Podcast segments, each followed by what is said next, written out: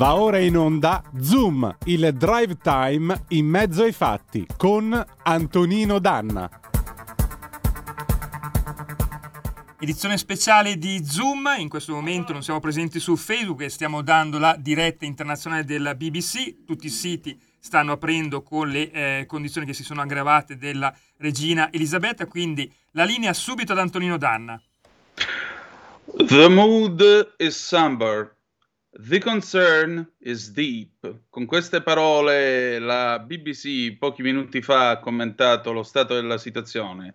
Sua Maestà la Regina Elisabetta II, 96 anni compiuti la scorsa primavera, un regno durato 70 anni e più, un'era che eh, Winston Churchill ha salutato come l'era elisabettiana è al momento comfortable, definita diciamo così a suo agio e seguita da uno staff medico presso il castello di Balmoral.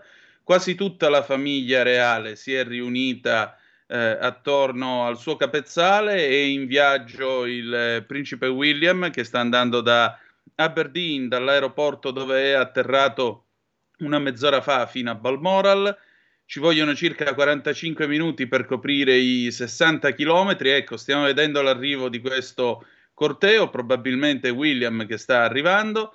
E nelle immagini che voi potete vedere sulla nostra radiovisione al canale 252 del digitale terrestre, oppure se preferite eh, sulla nostra pagina Facebook, oppure ancora con la nostra app, vedete che il personale in servizio in questo momento della BBC, già dalle 12.30 di quest'oggi, è vestito di scuro sono tutti vestiti di nero, portano la cravatta nera in eh, segno di lutto totale e naturalmente eh, questo è uno dei segnali che lasciano intendere che l'operazione London Bridge, che è l'operazione in codice appunto dedicata alle esequie della regina Elisabetta II e al trapasso naturalmente del trono nei confronti di uh, di Carlo, beh, sembra proprio che eh, l'operazione abbia eh, avuto inizio. Ecco, Antonino, Secondo... se, sei, Antonino se sei d'accordo, facciamo anche sentire eh, l'audio. Sì, ascoltiamo un attimo che cosa sta dicendo la diretta della BBC, io ve la tradurrò tra poco. Prego. Castle. So the family now is really together. Prince Charles and Camilla have been there for some hours because, of course, they live nearby at Birkhall. The Princess Royal, also uh, in Scotland at Balmoral at the moment, so she has been there for some hours. But now the rest of the close family, the other children, um, the Duke of York and the Earl and Countess of Wessex, they uh, were in those vehicles. And the Duke of Cambridge travelling without his wife Catherine, who has remained in Windsor uh, to be with their three children, who started school today. Uh, no sign of the Duke of Sussex so far. He is travelling separately, as we understand it. It's not quite clear how. There was a scheduled flight, I think, arriving in Aberdeen just uh, a few moments ago, but it's not clear whether he was on that or whether he's allora, uh, made his own. La, se, se mi smorzi l'audio, Giulio Cesare, intanto ti saluto e ti auguro buon lavoro. Come diceva appunto la BBC, c'è quasi tutta la famiglia, mancano i Sussex, Harry e sua moglie Meghan, perché anche se sembra che a minuti dovrebbe atterrare un eh, volo all'aeroporto di Aberdeen, che come vi dicevamo è circa 64 km di distanza da eh, Balmoral, sono 40 miglia e ci vogliono 45 minuti per poter arrivare al maniero.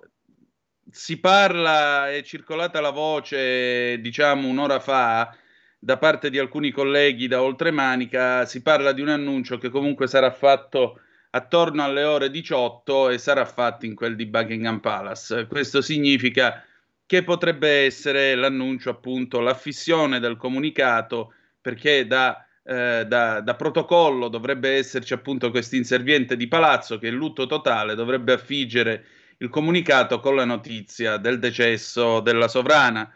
Sapete che l'operazione comincerà eh, con, eh, con eh, un eh, comunicato, una telefonata che il segretario privato di Sua Maestà la Regina farà nei confronti della neo primo ministro Liz Truss dicendole London Bridge is down, il ponte di Londra è, è crollato e quindi a questo punto naturalmente verranno informati tutti i membri del Parlamento, sarà necessario informare anche i premier del Canada, dell'Australia, dei dominion britannici, perché vi ricordo che eh, nostro, eh, la, la, regina Inghilterra non è regina soltanto del Regno Unito, di Gran Bretagna e Irlanda del Nord, ma anche del Canada, dell'Australia.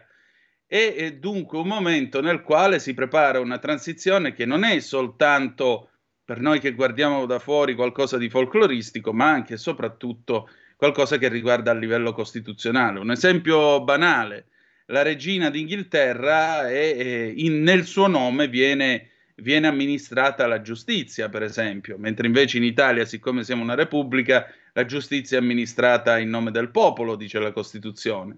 Nel Regno Unito ciò non accade.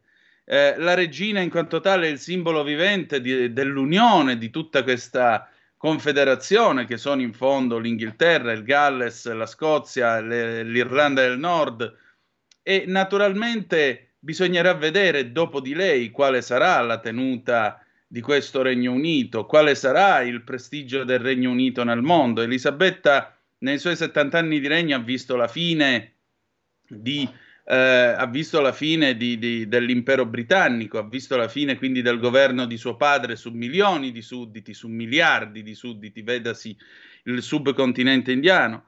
Nel corso del suo regno, dopo la fine del dominio indiano che sta, sull'India, che è stata nel 47 sotto suo padre, beh, nel corso del suo regno poi altri stati, altri dominions britannici hanno raggiunto l'indipendenza, ex colonie si sono affrancate e quindi il paese stesso è cambiato. Pensate che sotto Elisabetta II abbiamo avuto i Beatles, abbiamo visto i Moz, eh, abbiamo visto l'Inghilterra degli anni Ottanta, la cool Britannia dell'epoca di Tony Blair.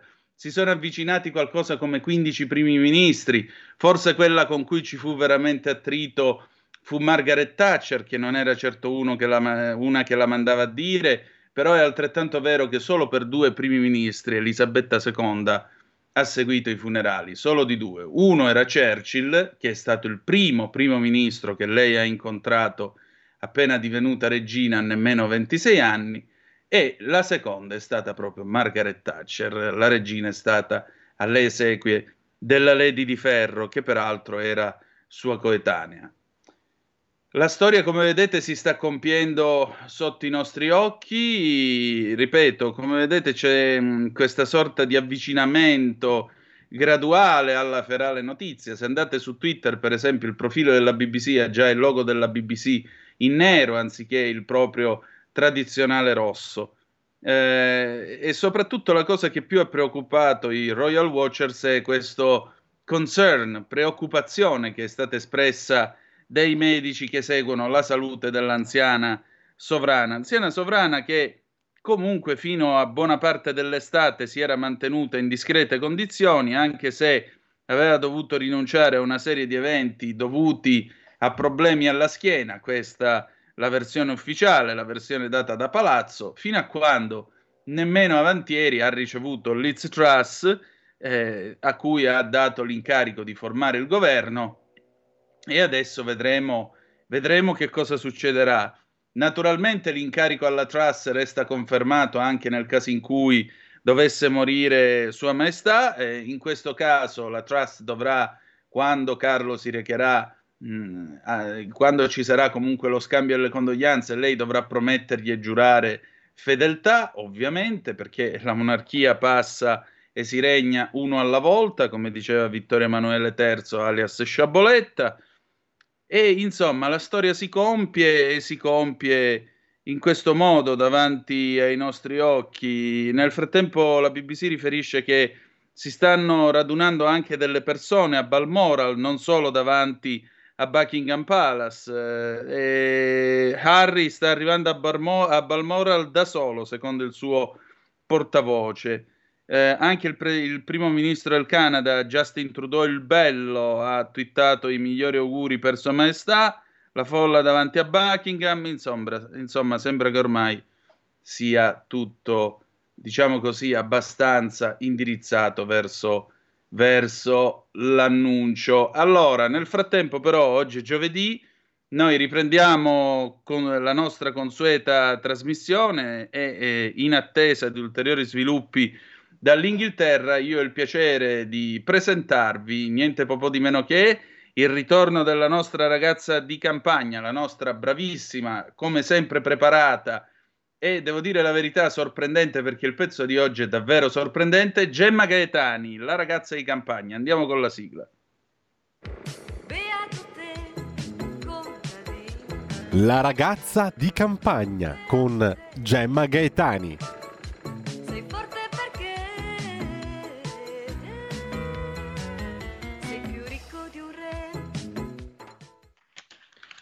E allora io voglio dare il bentornato alla nostra bravissima Gemma Gaetani, mi scuso per averla fatta attendere, ma gli eventi purtroppo hanno incalzato. Gemma, come stai? Ben trovata. Ciao Antonino, ben trovato a te e a tutti i radioascoltatori. Io bene e niente, sì, anch'io sto seguendo, stavo cercando di capire cosa succedeva alla regina. sì. E eh beh, ma Mannaggia. qui ora cominciano a girare tutta una serie di voci di tutti i generi, insomma, ora un, collega, non diciamo quale testata, ma addirittura mi dà l'orario del decesso, le 14.17, poi chissà, vedremo tra poco se ci sarà l'annuncio ufficiale. Comunque Gemma, eh, tu mi hai davvero sorpreso con questo bel pezzo che hai pubblicato sulla verità lunedì, perché vi ricordo che Gemma pubblica ogni lunedì con salute e benessere questo suo spazio sulla verità e poi ricordatevi al sabato di seguirla con una gemma in cucina. Sbaglio o da quest'anno c'è una sorpresa? Sì, praticamente durerò, sarò come l'Italia dopo l'euro.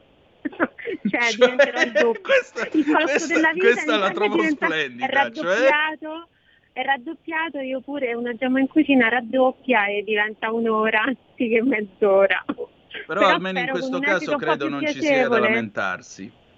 Sì, spero con un esito un pochino più piacevole rispetto a quello che è stato il raddoppio del costo della vita per noi, ecco, anzi ormai siamo al quadruplo più che, più che al doppio. Sì, la, la novità è, è, questa qui, che abbiamo più tempo e poi ci sarà forse anche una rubrica nuova, ancora però eh, se, se sta, si, si sta decidendo, ecco, però penso di sì. Ecco, Gemma, finalmente non dovrai spezzare più in due le tue interviste. sì, è vero, infatti, infatti è, vero, è vero. Io guarda, ho, ho, detto subito di sì alla proposta di fare la puntata più lunga proprio per, per, questo motivo, perché io poi devo dire la verità che in questo senso come dal, giornalisticamente non sono bravissima perché io non amo interrompere le persone che parlano, invece bisogna saperlo fare se uno ha dei limiti di tempo. Però è anche vero che dicono delle cose tanto interessanti e poi lo sapete che a me piace far parlare appunto chi sta proprio con le mani in cucina, no? E quindi ogni volta mi sento dire delle cose così interessanti che non riesco a bloccarli e quindi non, durava, non ho mai fatto, credo, un'intervista di un quarto d'ora e le abbiamo sempre dovute spezzettare. Oh, senti, onore al merito, almeno così avremo più approfondimento, più, più, curiosità anche, più ricette, perché comunque voglio dire, è un programma, ora eh, lo dico veramente con molta sincerità, è un programma fatto con molta passione, con molta precio- precisione, con molta puntualità da Gemma, avete visto le sue interviste per esempio a Sapri quando è andata dai maestri del gelato, voglio dire, una cosa fatta veramente in maniera delicata e preparata, per cui più Gemma per tutti, ma va bene così, non ti preoccupare. Eh. Va bene, va bene. No, spero di, insomma, di incuriosire i radioascoltatori e anche di trasformarli un po' in telespettatori, perché poi io sfrutto tanto la possibilità del video, no? del fatto che sì. essendo DAB possiamo, vedere, possiamo usare anche le immagini e quindi capito, le ricette diventano le video ricette. È un po', è veramente uno sta di più, come si dice, con le mani in pasta, no? perché se tu vedi, ora poco fa ero a prendere per esempio da, da Pavè una questa pasticceria, questa bakery qui a Milano, crostatina con, con, la meringa fiammata sopra, no? E allora ho fatto un piccolo video da condividere sui social per far vedere come è molle la consistenza di questo tipo di meringa, no? Che viene messa sopra una, le crostate di solito per coprire diciamo, la crema che eh, riempie, riempie, la crostata ed è una una crema, una meringa che non si cuoce, si, semplicemente si fa rassodare giusto all'esterno con il cannello o con, passandola sotto il, si mette no, sulla crostata, poi si passa sotto il grill del, del, forno. E io ho fatto un video per far vedere perché un, non c'è niente da fare, un conto è che ti descrivo una cosa, un conto è che te la descrivo e ti faccio vedere un'immagine e quindi esatto. io sono esatto. molto contenta, mi piace anche fare le videoricette, è, è, è impegnativo ma è molto bello perché sarà che io sono sempre più attratta da quello che posso anche vedere con gli occhi, no? penso che possa essere utile, utile per, per, tutti e poi così non siamo appunto solo delle voci, ecco. E infatti, Gemma, in, questo, in questa prima puntata del, della ragazza di campagna ti dicevo, mi hai piacevolmente stupito perché io onestamente credevo che questa cosa fosse figlia dell'epoca delle inique sanzioni sotto al fascio, invece tu scrivi semifreddo il papà del gelato. Io non sapevo che il gelato nasca dal semifreddo, io pensavo invece che fosse nato durante appunto le sanzioni della guerra d'Etiopia per farci risparmiare la corrente elettrica, come tra poco ci faranno risparmiare il gas. Che storia ha il semifreddo? Eh, allora, guarda, eh, allora lo anticipo, il pezzo di lunedì parla proprio del gelato, perché è un percorso che abbiamo fatto, questo a tappe, perché io volevo sì. fare un pezzo di spiegazione sul gelato e poi ho, ho detto però è un mondo così complesso e soprattutto con tantissime varianti che conviene invece raccontarlo, no? arrivare al gelato a tappe, proprio a tappe storiche. Quindi abbiamo parlato quando ancora non avevi ripreso tu Zoom, per esempio avevo fatto il pezzo sulla granita, che poi uno mm. dice mm. granita, cioè qui ci vuole quell'espressione non si fa presto a dire granita, nel senso che uno dice granita, ma è una categoria e ci sono tipo cinque tipi di granite e poi dopo abbiamo fatto il pezzo sul sorbetto e anche lì ci sono tutte le varianti del sorbetto. E poi c'è il semifreddo, dopo, dopo il semifreddo eh, arriviamo praticamente al gelato ed è un, è un percorso perché allora, eh, ora non è che voglio anticipare quello che, scrivo, che verrà pubblicato lunedì, però il gelato sostanzialmente eh, è una crema, la crema cotta, mm. e poi messa a eh, mantecare eh, nel freddo, si chiama freddo dinamico. Eh, il, perché il semifreddo arriva prima? Perché il semifreddo si avvicina al gelato perché ha una consistenza molto morbida rispetto ad una granita o a un sorbetto però non ha bisogno di un freddo dinamico, cioè non va mantecato, non va girata questa, questa crema mentre si congela, mentre si raffredda. Quindi, siccome eh, il gelato oh, a un certo punto il gelato riesce a nascere, no? perché si riesce a mantecare cioè a mescolare la crema appunto che compone il gelato, mentre si trova appunto in un ambiente freddo, eh, si riesce a, a, girarla continuamente, prima con degli attrezzi tipo, man, tipo manovella e poi dopo elettricamente. Allora, prima di riuscire a fare questo, però, si arriva a una consistenza che somiglia a quella del gelato, che è quella del semifreddo, che non ha bisogno di essere raffreddata dinamicamente ma staticamente perché noi prepariamo la crema per il semifreddo e poi lo mettiamo a gelare in congelatore immobile e basta. Certo. È già una crema che ha, che ha una, una sua consistenza precisa che viene diciamo, esaltata dal congelamento. Mentre invece il gelato, quando noi lo mettiamo a fare dentro le gelatiere adesso, è, è, molto più liquido e si addensa perché man mano si formano i cristalli di ghiaccio e poiché noi giriamo, non vengono, viene un blocco di ghiaccio, una pietra, no, di gelato che io posso tirare in, in, testa a qualcuno, ma viene appunto cremoso. Ma per, perché? Perché i cristalli di ghiaccio si formano ma sempre più piccoli, non si riescono a formare dei cristalli lunghi come quelli per esempio del ghiacciolo, no? per fare un esempio. E allora ecco perché il semifreddo si dice che è l'antenato del gelato, come in, in, un certo senso lo sono anche il sorbetto e la granita, perché è una storia veramente molto bella, se uno la guarda proprio come successione, no? cioè, sì. vede proprio che è effettiva questa successione, cioè si comincia dal blocco di ghiaccio o il pezzo di neve che lo frantumo, ci metto un po' di acqua e zucchero, mescolo e, e, e bevo e ho fatto una, una protogranita, no? e si arriva poi invece una, al gelato che ha una consistenza molto cremosa che contiene altri ingredienti rispetto per esempio alla granita che è solo acqua, ehm, acqua e zucchero e frutta o oggi noi la facciamo partendo dall'acqua, all'epoca in passato si partiva dai pezzi di ghiaccio che venivano grasseggiati, eh, triturati.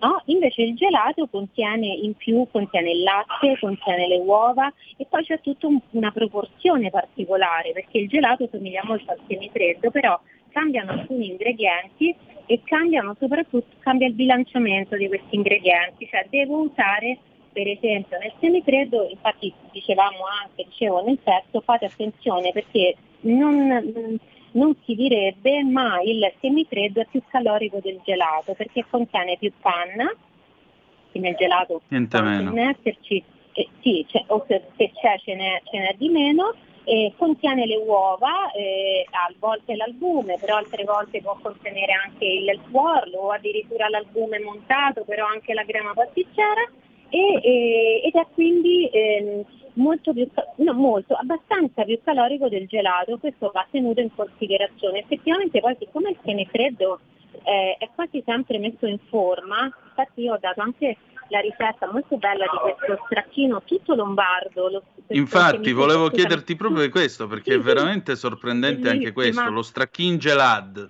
È bellissima, sì praticamente si mangia sempre di meno di semifreddo rispetto a, a, a, alla porzione tipica di un gelato, proprio perché si mette in forma, di solito rettangolare, e si prende una fettina, perché diciamo che è più sostanzioso, riempie un pochino di più del gelato.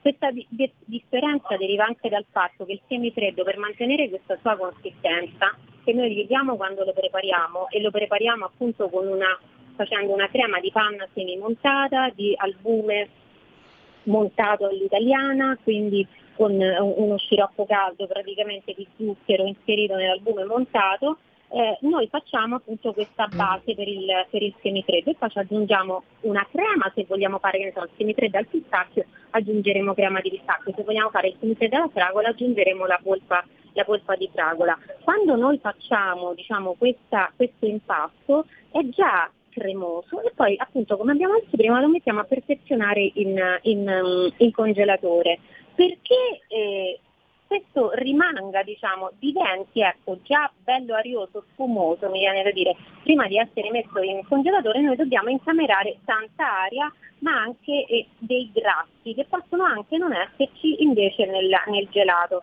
E la caratteristica del, del, strachin gelato di, di Lodi è che si tratta di un semifreddo che ha soltanto degli ingredienti proprio basici perché è un semifreddo senza nemmeno l'albume.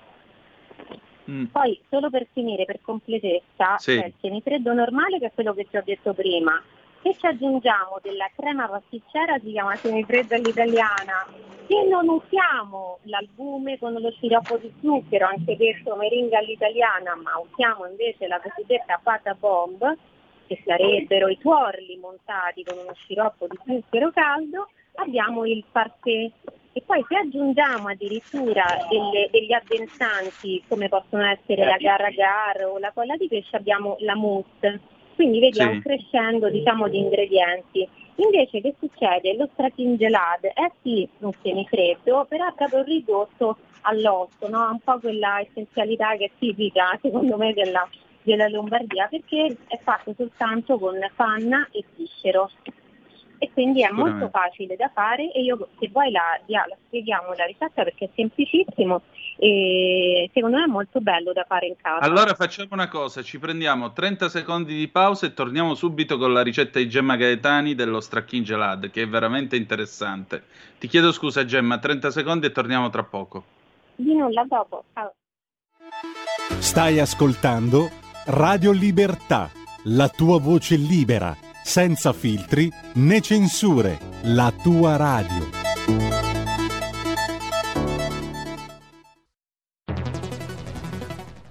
La radio è sempre di più ovunque. Io la radio la ascolto in auto con tutti i nuovi programmi, perché ho la radio DAB. E tu? Io al lavoro ascolto la radio dal mio computer. E tu? Io a casa l'ascolto dalla mia TV. E tu? Io l'ascolto dal mio telefonino, con Radio Player, l'app delle radio italiane. E tu? Io la radio l'ascolto con lo smart speaker. Oggi 35 milioni di italiani ascoltano la radio così. E tu? La radio, ovunque, sempre di più. Anche Radio Libertà è su Radio Player Italia.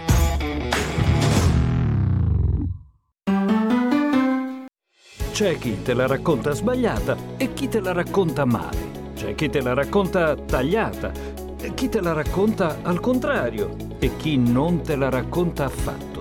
QDS te la racconta giusta.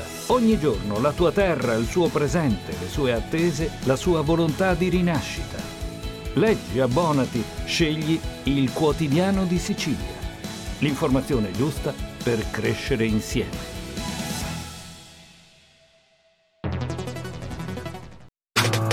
Stai ascoltando Radio Libertà. La tua voce libera, senza filtri né censura. La tua radio. E ridiamo subito la linea ad Antonino Danna e a Gemma Gaetani. Grazie, rieccoci, siete sempre sulle magiche, magiche, magiche onde di Radio Libertà, questo è sempre Zoom, il drive time in mezzo ai fatti. Gemma Gaetani, Antonino Danna al microfono con voi. Allora Gemma, questo stracchin gelad, raccontacelo un po'. Allora, si chiama, è anche detto semifreddo di Lodi, è effettivamente un semifreddo sia per gli ingredienti, come abbiamo detto, seppure basici, comunque è chiaro che è un semifreddo, e, ehm, ed è, e, si chiama di Lodi perché è una ricetta proprio tipica che fanno a Lodi. Si chiama stracchin gelato, significherebbe stracchino gelato.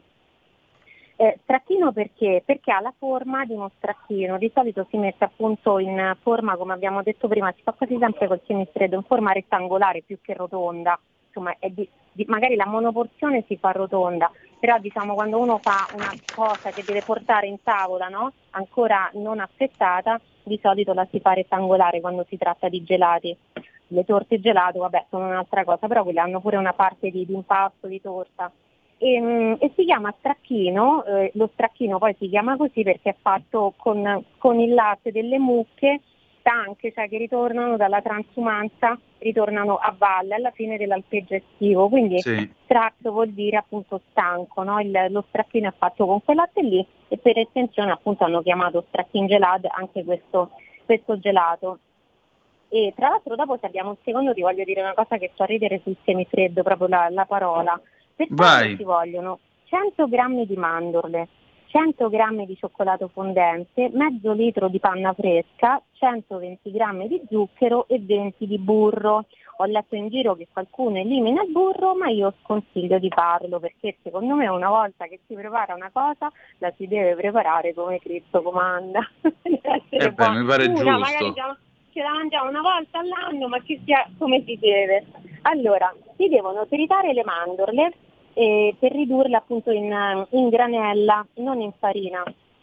Eh, qui a gusto diciamo che si possono usare pelate ma anche non pelate. Eh, allora si può tritare al coltello oppure con la mezzaluna oppure se si fa col frullatore dare proprio delle brevissime frullate, no? tipo così, perché se invece si lascia andare anche 40 secondi diventano farina e non va bene, invece si deve sentire, deve essere un croccante di mandorle, no? si deve sentire il croccantino.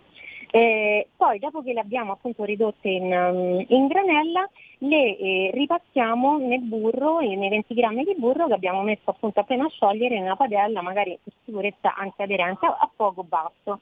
E eh, poi riduciamo a, um, a dadini, eh, a, a, scaglie anche il cioccolato con lo stesso sistema o il coltello, la mezzaluna oppure dei piccoli colpi appunto di, eh, di frullatore elettrico poi mescoliamo insieme eh, le, le, mandorle e il cioccolato eh, e, li mettiamo un attimo in frigo, così rimangono appunto, non, non corriamo il rischio che si possa sciogliere diciamo, il burro. Nel frattempo semimontiamo la panna, Semi, panna semimontata vuol dire che non deve diventare dura, ma deve essere cioè. diciamo, a metà, quindi una consistenza morbida. Io devo poterla prendere con il cucchiaio quindi no, la panna montata ci posso mettere sopra un, dentro diciamo, il cucchiaio, il cucchiaino rimane in piedi, in quella semi-montata no, è un po' più una consistenza diciamo un pochino più, più delicata.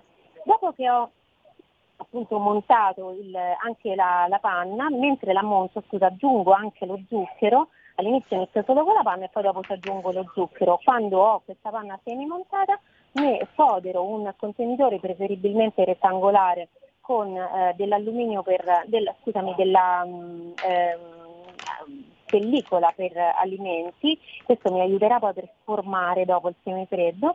E ci metto, mescolo alla panna semimontata con lo zucchero, la granella di cioccolato e la granella di mandorle, mescolo diciamo da sotto in su molto piano, come quando inserisco degli albumi montati nell'impasto di una torta per non appunto smontare la panna, poi con delicatezza lo metto dentro il contenitore chiudo no, i lembi della, della pellicola alimentare e metto in congelatore. Minimo 3, massimo un 12 ore si tira fuori dal frigo un pochino prima, qualche minuto prima perché eh, diciamo non sia proprio gelato, però bisogna fare attenzione perché se lo si deve trasportare esattamente come il gelato, il semifreddo ha bisogno del contenitore termico apposito, se no diciamo si scioglie e, non, e non, più, non, è che si scioglie che diventa tipo acqua, però insomma si rovina, si sciupa quella, quella consistenza che ha perfezionato appunto con, con, il congelamento. E quando lo devo servire lo sformo, cioè ci metto sopra un piatto, un vassoio e lo rigiro velocemente e poi tolgo appunto il contenitore nel quale l'ho fatto, l'ho fatto formare, tolgo delicatamente anche la, la pellicola alimentare e ho eh, questo semifreddo di, di lodi. Buono, però tu ci dovevi spiegare una cosa allegra. Sì, fa... no, in realtà non è allegra, ma mi ha fatto molto ridere per la... il cinismo incredibile, cioè diventa allegra involontariamente perché fa ridere. Allora, ho, ho scoperto dalla Treccani online che negli anni 60 gli anziani venivano chiamati semifreddi. Mamma mia. Matusa, non so se ti ricordi. Se le Matusa sì. Matusa li chiamavano o semifreddi o anche PPH. Pensa. Ah. Allora, PPH era l'acronimo della, dell'espressione francese pas l'hiver, cioè non ce la fa a superare l'inverno, che è Mamma tipo la cosa mia. del panettone, non arriva a mangiare il panettone. Ma semifreddo è ancora più agghiacciante, per fortuna non si usa più cioè, perché indica, eh, facendo riferimento alla freddezza diciamo eterna, no? quindi quella della, della morte, eh. il semifreddo era la persona che si stava avvicinando al freddo appunto mortale della morte. Quindi l'ho trovata una cosa tanto brutta, però veramente ehm, curiosa e l'ho riportata. Tra l'altro semifreddo invece tecnicamente eh, non vuol dire che è meno freddo del, del, gelato, ma che è meno duro perché contiene meno cristalli di ghiaccio, perché come abbiamo detto prima contiene invece più aria. Certamente, perché così diventa più soffice e più morbido. Che buon sapore, peccato non potersi mangiare un semifreddo adesso, ma ci sta. Gemma, io ti voglio ringraziare ancora una volta del tuo tempo e dirti in bocca Grazie al lupo per sabato. A che ora si comincia con una gemma in cucina allora? Eh, no, no, comincio, non comincio questo sabato, ah. comincio il sabato delle elezioni, pensa te. Ah, il 24. Sì, sì, sì, il sabato del, del weekend elettorale. Sì, sì, sì. A sì, che ora? E alle 11. E, e da questa volta andiamo, andiamo avanti fino, fino alle 12. Benissimo, allora in preparazione di questo una gemma in cucina che raggiunge diciamo questa versione da un'ora che partirà appunto dal 24 di settembre fino ad allora però l'appuntamento con Gemma Gaetani oltre che il giovedì qui da noi e anche e soprattutto il lunedì in quel di eh, La Verità con salute e benessere. Grazie Gemma. Grazie Antonino, grazie, un abbraccio e un saluto a te e a tutti i radioascoltatori. Grazie, un abbraccio a, a te. Cesare anche in regia. Ciao. Ciao cara. E allora, noi adesso mettiamo un po' di musica. Cosa? Ruben and the Jets, All Night Long, 1973. A tra poco.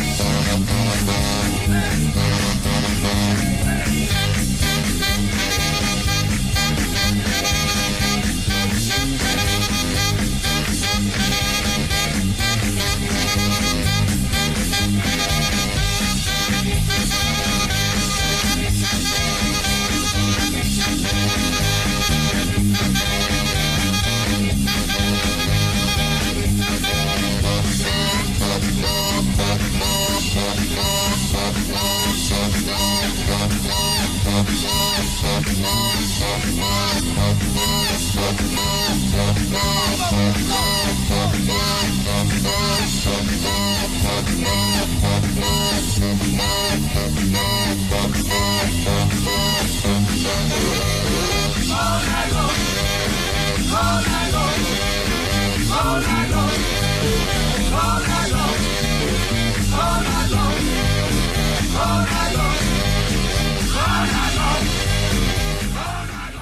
E ridiamo subito la linea ad Antonino Danna.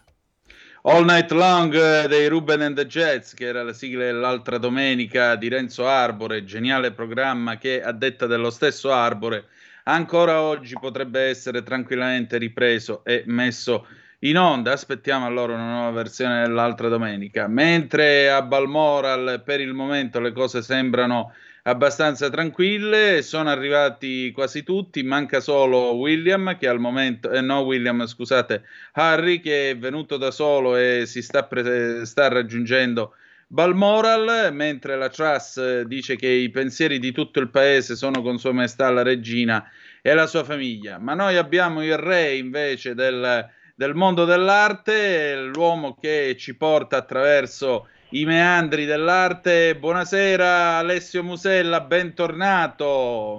Quella, buonasera, buonasera a tutti.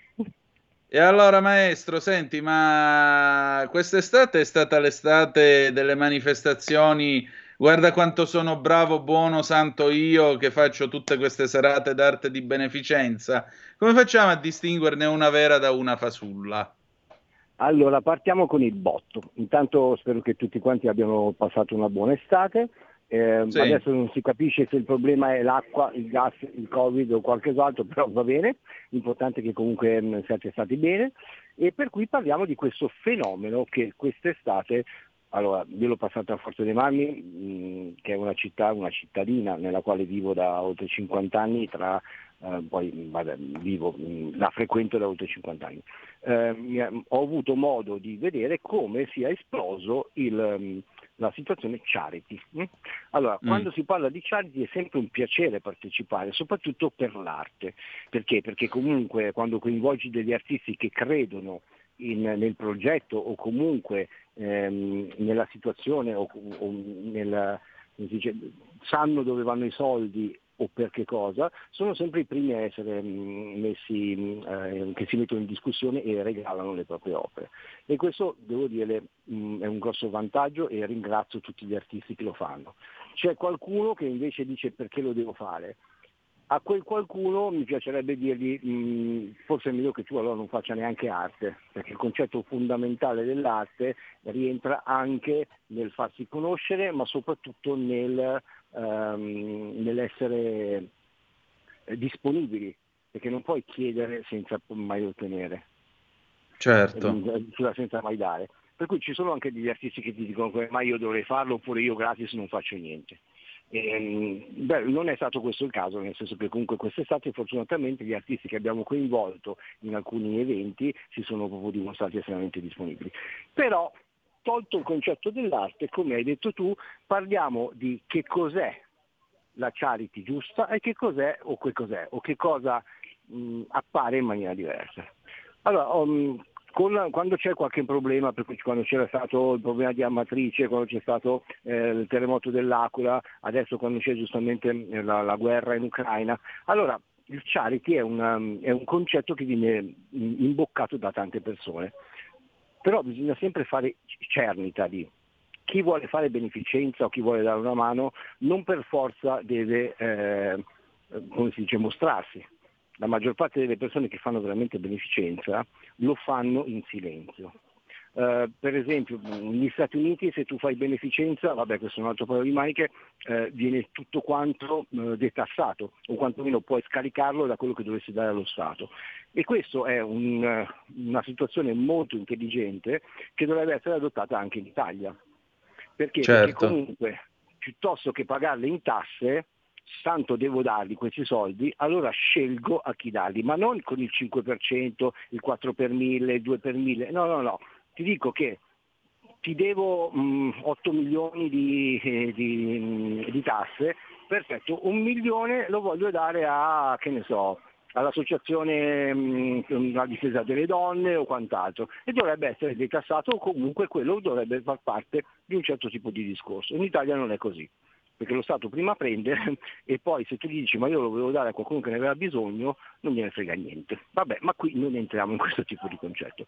Parliamo invece della, di Forte dei Marmi. Forte dei Marmi è la perla della Versilia e in questi tre mesi abbiamo visto una valanga di um, situazioni in cui si è parlato di Charity.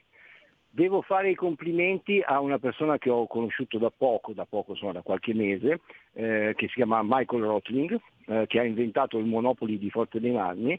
L'ha inventato e comunque lui è il vicepresidente della Dimian, che è una delle multinazionali che produce bambole in tutto il mondo. Okay?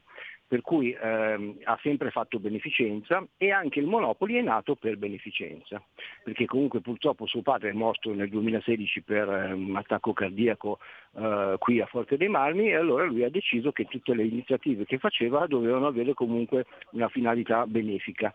E questo ha dato sì, siccome è anche un ottimo imprenditore, ha fatto sì che lui facesse un sacco di eventi finalizzati a raccogliere fondi per la, la, la Croce Verde e la Misericordia qua di Forte dei Marmi. E devo dire che ogni evento ha avuto la sua parte glamour, la sua parte di visibilità, la sua parte, però questo settembre lui devolverà con un assegno ufficiale tutto quello che ha raccolto. Allora ben vengano queste situazioni qua. Certo. Poi cosa succede però?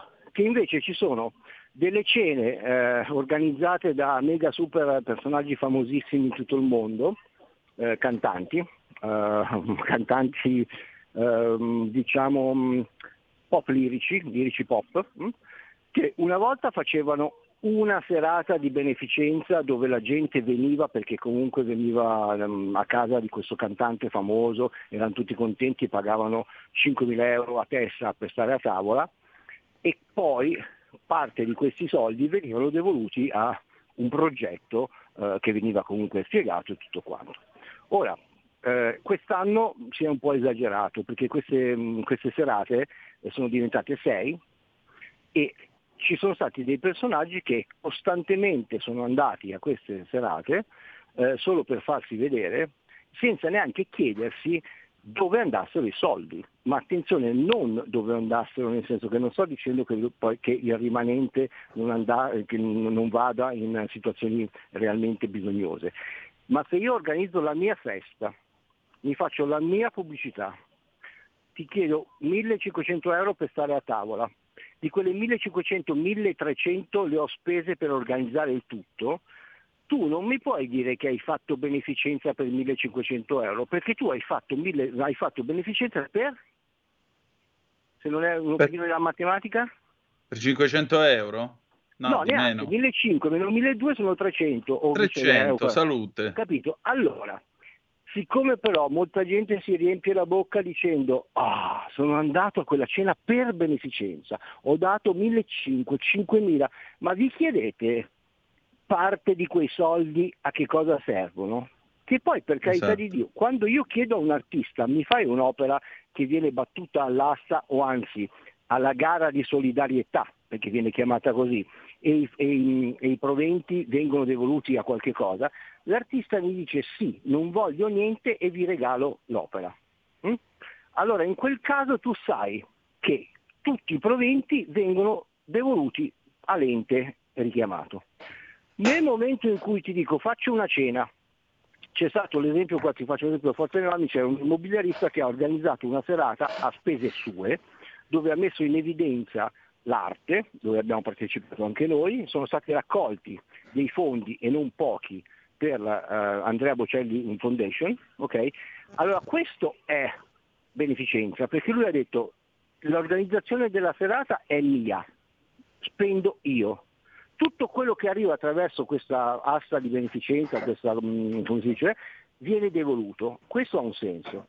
Se lui avesse detto io spendo 15.000 euro per organizzare la serata, tutto quello che viene venduto io detraggo 15.000 euro e il resto lo do in beneficenza. È la stessa cosa? Certo. No, no non è la stessa, stessa cosa. cosa.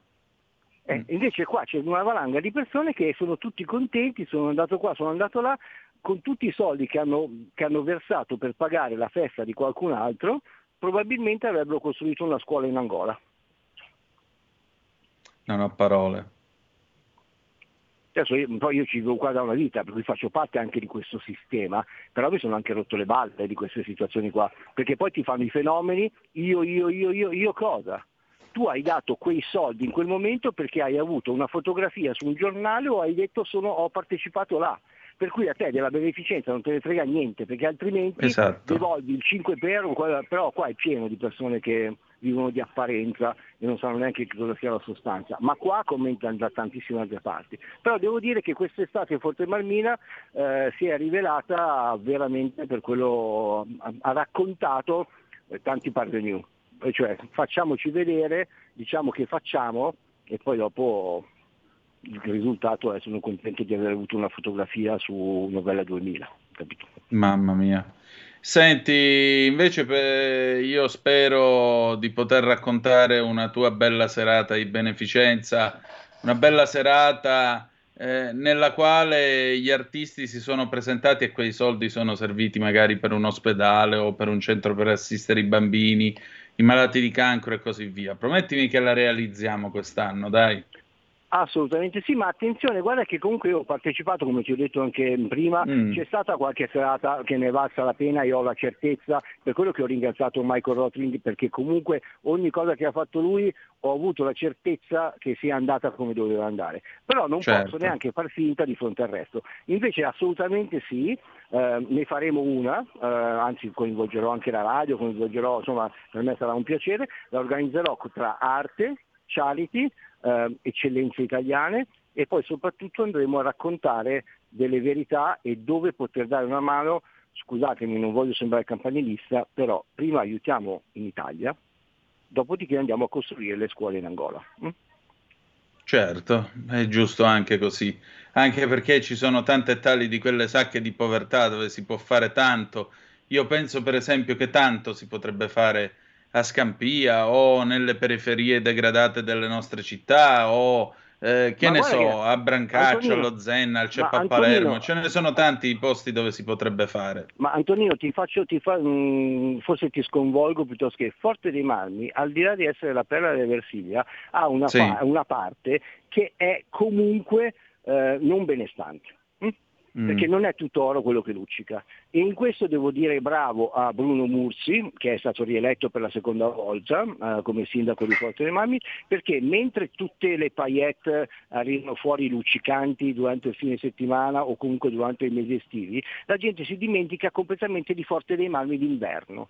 Ci sono delle famiglie che sono nelle case popolari, perché esistono le case popolari anche a Forte dei Marmi e nessuno lo sa, che fanno fatica ad arrivare a fine mese. E devo dire che anche in questo caso, per infatti la, la Croce Verde, la Misericordia di Forte dei Magni se ne occupano, anche il comune se ne occupa, però nessuno ne parla.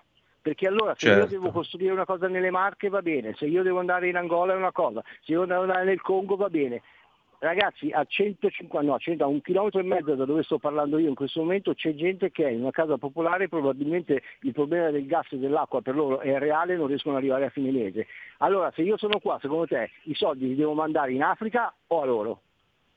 Eh, a loro direi. Eh. A loro direi. Vabbè, io che Hai sono politico, infatti adesso non ho detto niente, però ho espresso un mio giudizio siamo partiti in maniera poco artistica anche se comunque abbiamo coinvolto l'arte, però almeno mi dovevo togliere questo sassolino perché eh, ho visto troppe facce sorridenti davanti alla telecamera che poi dopo se non ci fosse stata la telecamera ma neanche ti avrebbe dato 5 euro. Figurati, figurati veramente. I famosi ipocriti di cui si parla nel Vangelo, mm. quelli che fanno suonare la tromba quando depositano l'offerta nel Tempio. Si può essere certo. cristiani o meno, ma il concetto è quello, hai proprio ragione. Alessio, veramente grazie come sempre del tuo tempo e grazie per essere stato con noi. Ci troviamo Comunque, giovedì prossimo, ok? La prossima volta però parliamo di fotografia perché tu mi sa che hai comprato o hai ricevuto una grandissima eh, Mi è stata regalata cui... una macchinetta che... Vi dico solo a Cartier-Bresson, una Leica M3 e allora la prossima settimana parliamo di fotografia. Molto volentieri, grazie. Grazie a un te abbraccio. Antonino, un abbraccio. Ciao ciao ciao. Ciao. E allora noi riprendiamo la linea. Nel frattempo, in quel di Balmoral, la BBC continua a intervistare, trasmettere. C'è un commento che è stato postato poco fa. Eh, c'è, poca, c'è poca confusione qui ai cancelli di Balmoral. eh, invece, eh, nel frattempo, invece, un piano ben eh, preparato ha cominciato a entrare in azione lentamente. La polizia sta dirigendo il traffico, ogni pochi minuti un altro reporter o, fo- o fotografo supera il ponte di Isambard Kingdom Brunel sul fiume Dee per raggiungere tutto il gruppo che sta guardando e sta aspettando all'entrata del palazzo. Tra l'altro non ha lo status di, eh, di residenza ufficiale della regina perché è una sua residenza privata.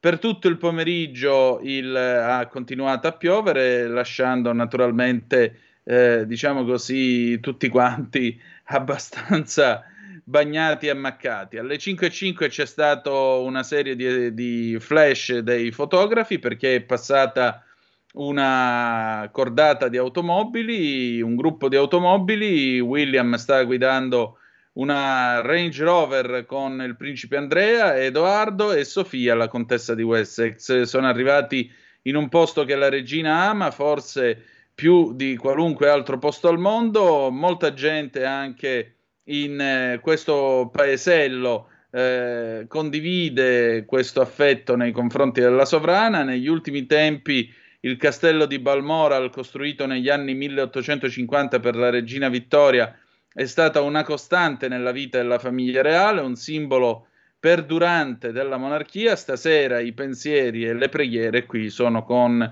la bis bis bisnipote di Vittoria, e cioè Elisabetta. Tra l'altro, qualcuno osserva pure che la famiglia della regina si sta riunendo attorno a lei e in particolare questo ci ricorda che sono figli, figlie, nipoti, eh, parenti più o meno acquisiti, oltre che figure pubbliche. Il principe William è arrivato poco fa, questo è delle 18.35, questo tweet della BBC, con i suoi zii, il principe Andrea e il principe Edoardo e la moglie del principe Edoardo, Sophie. Kate, la duchessa di Cambridge, è rimasta al castello di Windsor, dal momento che lei e i figli di William eh, oggi hanno avuto il loro primo giorno completo di scuola. Il principe Harry sta eh, viaggiando per i fatti suoi, sta arrivando per i fatti suoi, ma non è accompagnato da sua moglie Meghan, secondo appunto la portavoce. Allora, noi adesso andiamo in pausa, mentre appunto il mondo trattiene il fiato per sua, per sua maestà Elisabetta II, poi un pezzo di Amanda Lear e dopo apre l'ufficio Cambi con Carlo Cambi. A tra poco. Da oggi la tua radio è ascoltabile anche con la televisione in digitale. Sul telecomando della televisione digitale o del tuo ricevitore digitale puoi scegliere se vedere la TV o ascoltare la radio. Risintonizza i canali radio e troverai anche Radio Libertà, canale 252. la tua radio.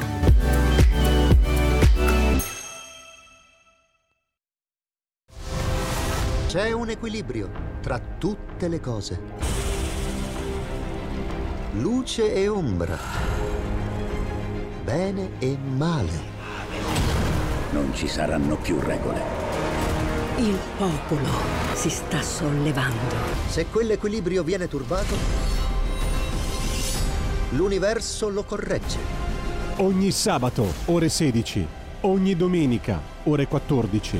Il grande cinema. Movie Time con Vincent. Il mondo ha di nuovo bisogno di te, della tua magia. L'intrattenimento, l'azione, l'avventura. Movie Time, la magia del cinema. Dentro l'ignoto. Quella è la destinazione. Radio Libertà, vi aspettiamo. Direi che siamo alla resa dei conti.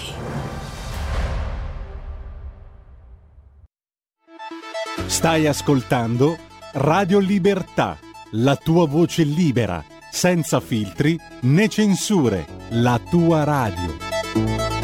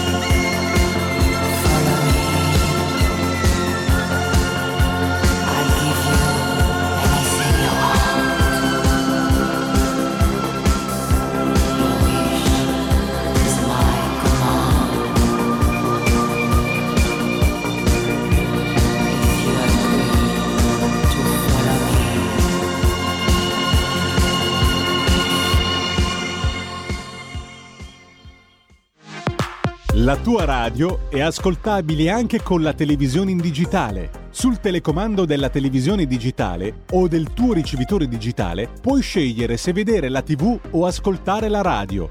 Risintonizza i canali radio e troverai anche Radio Libertà, canale 252.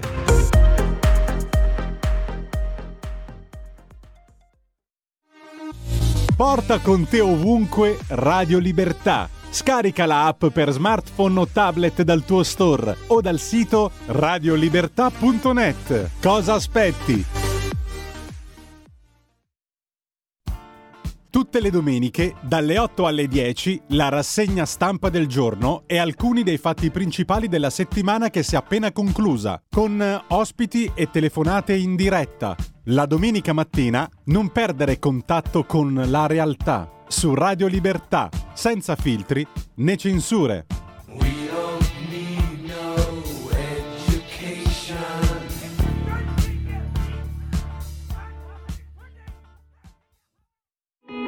In quanti ti promettono trasparenza, ma alla fine ti ritrovi sempre con la bocca chiusa e non puoi dire quello che pensi. Radio Libertà non ha filtri né censure, ascolta la gente e parla come la gente.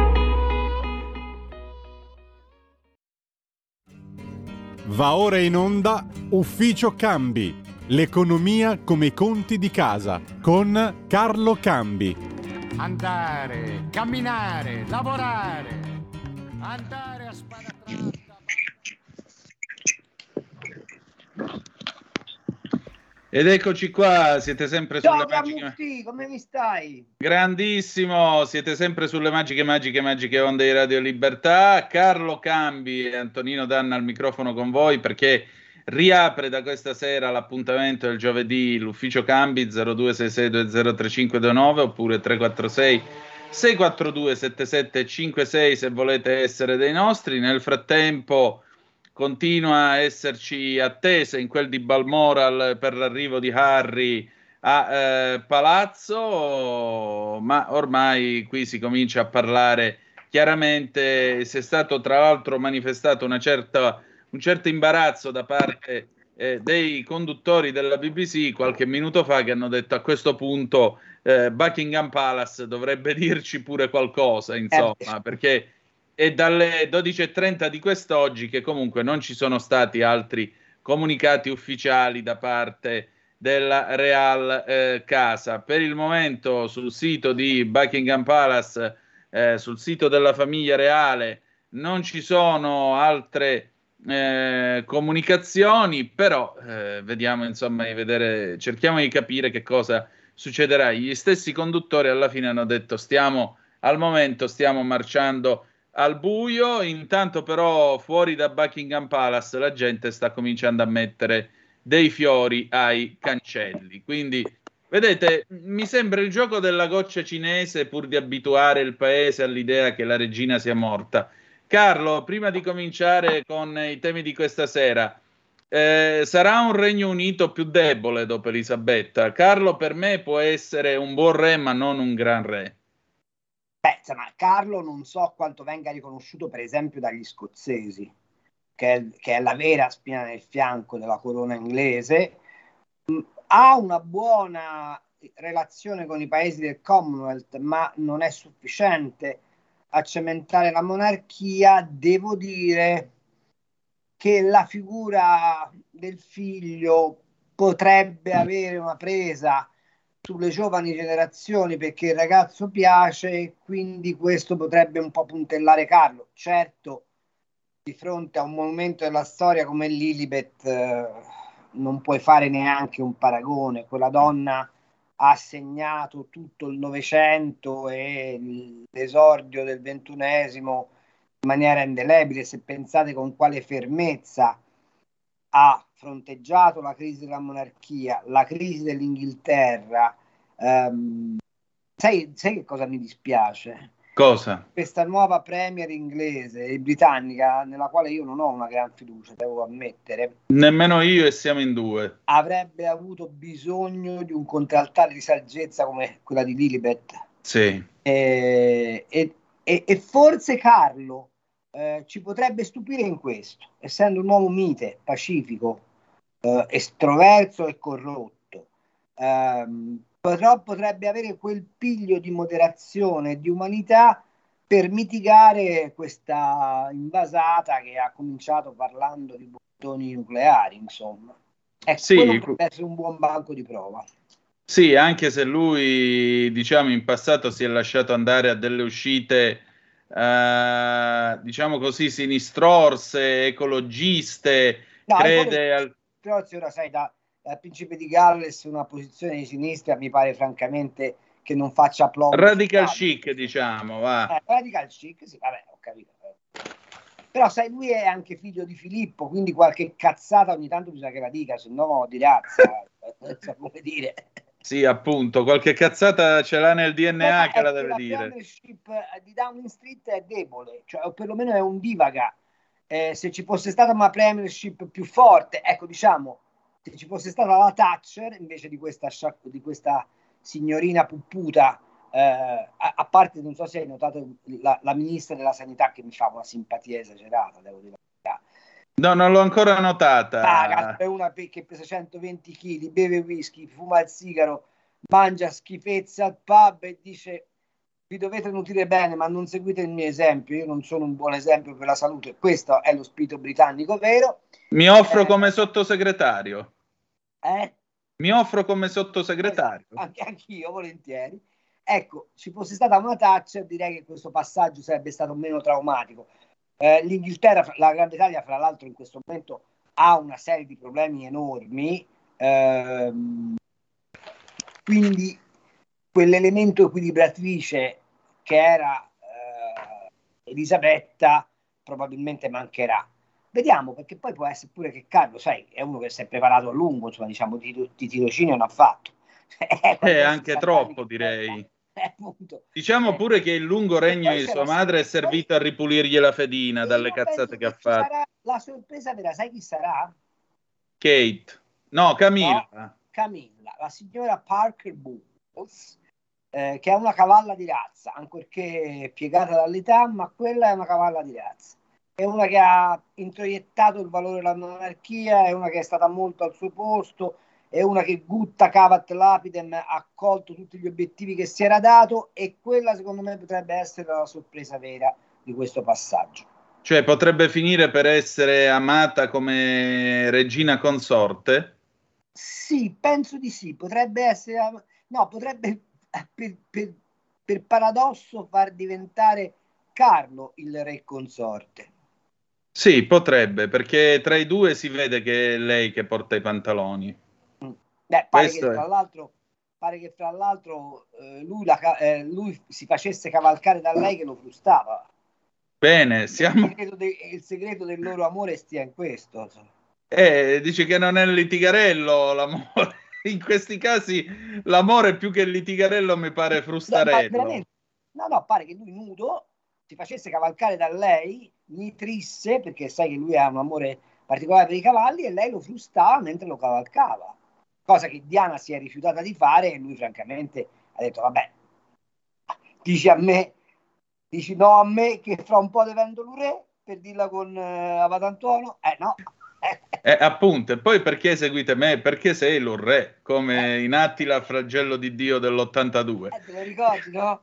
Eh, decisamente. Tra l'altro lui potrebbe non chiamarsi Carlo perché i primi due sono finiti morti ammazzati potrebbe scegliere di chiamarsi Giorgio VII, quindi un omaggio al nonno è un segno di tradizione. E eh beh, di continuità con quel, con quel ramo cadetto dei Windsor che però poi ha partorito nonna Lilibet. Sicuramente. Carlo, senti, chiudendo questa pagina reale, eh, il nostro governo dei migliori invece, perché noi ogni volta in cui si parla dell'Inghilterra spunta sempre quello o quella che alzano il ditino e dicono vabbè ma tanto noi siamo una repubblica ecco il governo dei eh, migliori un presidente che sta lì a 14 anni comincia a essere un tempo congruo per la monarchia eh. Eh, decisamente, direi, decisamente.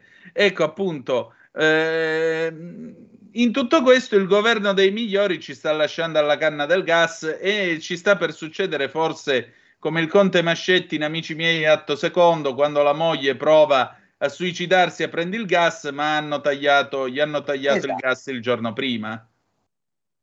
È esattamente così. Ho scritto una cosina carina su Timmermans che si è lasciato andare. Tra l'altro ci sarebbe anche da sollevare una questione, com'è che mm. il Presidente della Commissione europea si permette di entrare a gamba tesa nelle elezioni italiane dicendo che votare la destra è immorale. Se noi avessimo una rappresentanza diplomatica a Bruxelles degna di questo nome, eh, il signor Timmermans dovrebbe andare in Parlamento a Strasburgo e spiegarsi perché non, Oppure denudarsi e farsi frustare da Camilla Parker Bowles eh, per punizione. Questo signor Timmermans che piglia 25 milioni, 25 mila euro netti al mese, più le spese, più i diritti di missione, è pagato da tutti i contribuenti dell'UE, ivi compreso quelli di destra italiani. Quindi, certo. Eh? Detta questa piccola, eh, scommetti che nessun giornale italiano se ne occuperà di questo aspetto, eh, più di scommessa. Detto questo, quando, quando Chicco Palle d'Acciaio si permette di dire che se vincerà la destra ci sarà l'emergenza democratica e poi si rimangia quello che ha detto dicendo sì, vabbè, eh, la destra può anche vincere, ma l'Europa non ci aiuterà. Insomma, eh, questi, proprio il fascismo mi pare, mi pare che, qua. che ce ne sarebbe ecco se io fossi Sergio Mattarella e, e volessi fare il presidente della Repubblica una telefonatina alla Ursula von der Leyen dicendo questo olandese di merda perché ce l'avete mandato e come, mai, e come si permette l'avrei fatta ecco Pure io, pure io. a occhio però insomma.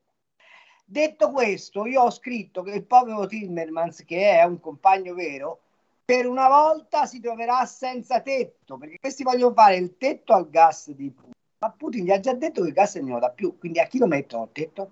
No, ma poi sai, ti voglio dire, a me sta cosa fa molto ridere perché voglio dire, da un lato mi ricorda gli espropri proletari delle BR, cioè l'autoriduzione. Ti ricordi l'autoriduzione Eh, 70? proletaria quando andava al supermercato no? Esatto, dice quant'è? 3.000 lire il biglietto del cinema, ma noi praduchia- pratichiamo l'autoriduzione popolare e quindi sono 1.500.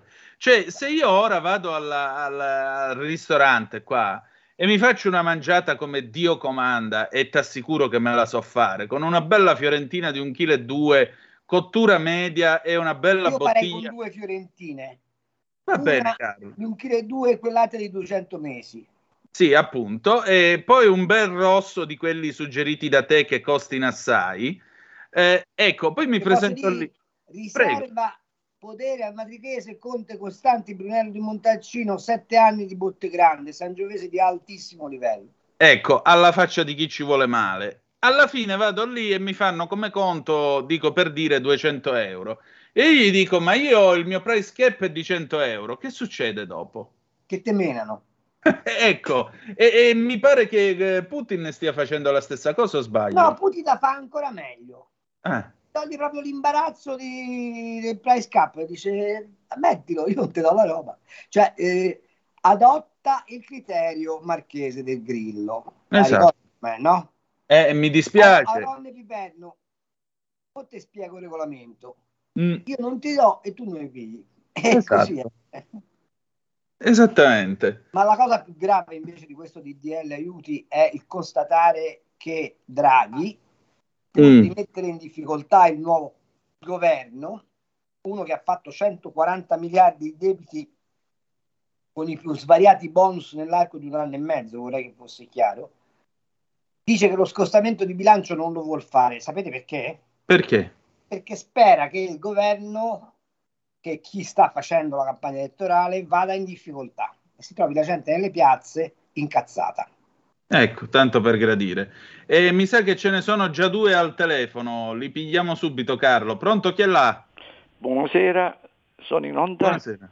Sì, Dottor Cambi e dottor Antonino Danna, grande, grande conduttore. Eh. Io vi rubo, sono, sono Vittorio da Palermo. Vi rubo Ciao, solo un Vittorio, vai. secondo, Vai, solo a livello culturale. Siccome non ho capito e questa radio via Libe- della libertà dovrebbe essere diventata ormai un- una radio di cultura, va bene? E aggiornamento, grazie pure al dottore Campi, a dott- a voi, senza complimenti perché è la verità. eh. Non ho capito perché arricchirsi L'America lo sappiamo che sono, de- sono diventate de- delinquenti, va bene? E armatori. Ma la Norvegia si sta arricchendo. L'Olanda, il dottor Campbell ha spiegato perfettamente, sono in condizione, ha spiegato tutti. bene? Non capisco la Norvegia, se poi volete chiarire eh, agli ascoltatori perché la Norvegia si sta arricchendo. Solo quello volevo sapere. Ok, prendiamo, prendiamo la- un attimo. Dimmi, dimmi, dimmi. una risposta molto veloce perché la Norvegia ha due vantaggi. Primo, non fa parte del sistema dell'Eurozona. Secondo, ha i più grossi giacimenti di gas esistenti adesso in sfruttamento eh, nel Mar Baltico e quindi pompa gas, lo vende, lo stravende e lo vende ai prezzi massimi favoriti dai suoi vicini olandesi che come sa, come, gli abbiamo- come vi abbiamo spiegato più volte, attraverso il sistema di- dei TTF, cioè dei contratti futures, go- gonfiano artificialmente la, la domanda per far salire i, i profitti. Semplicemente in questo modo la Norvegia sta guadagnando.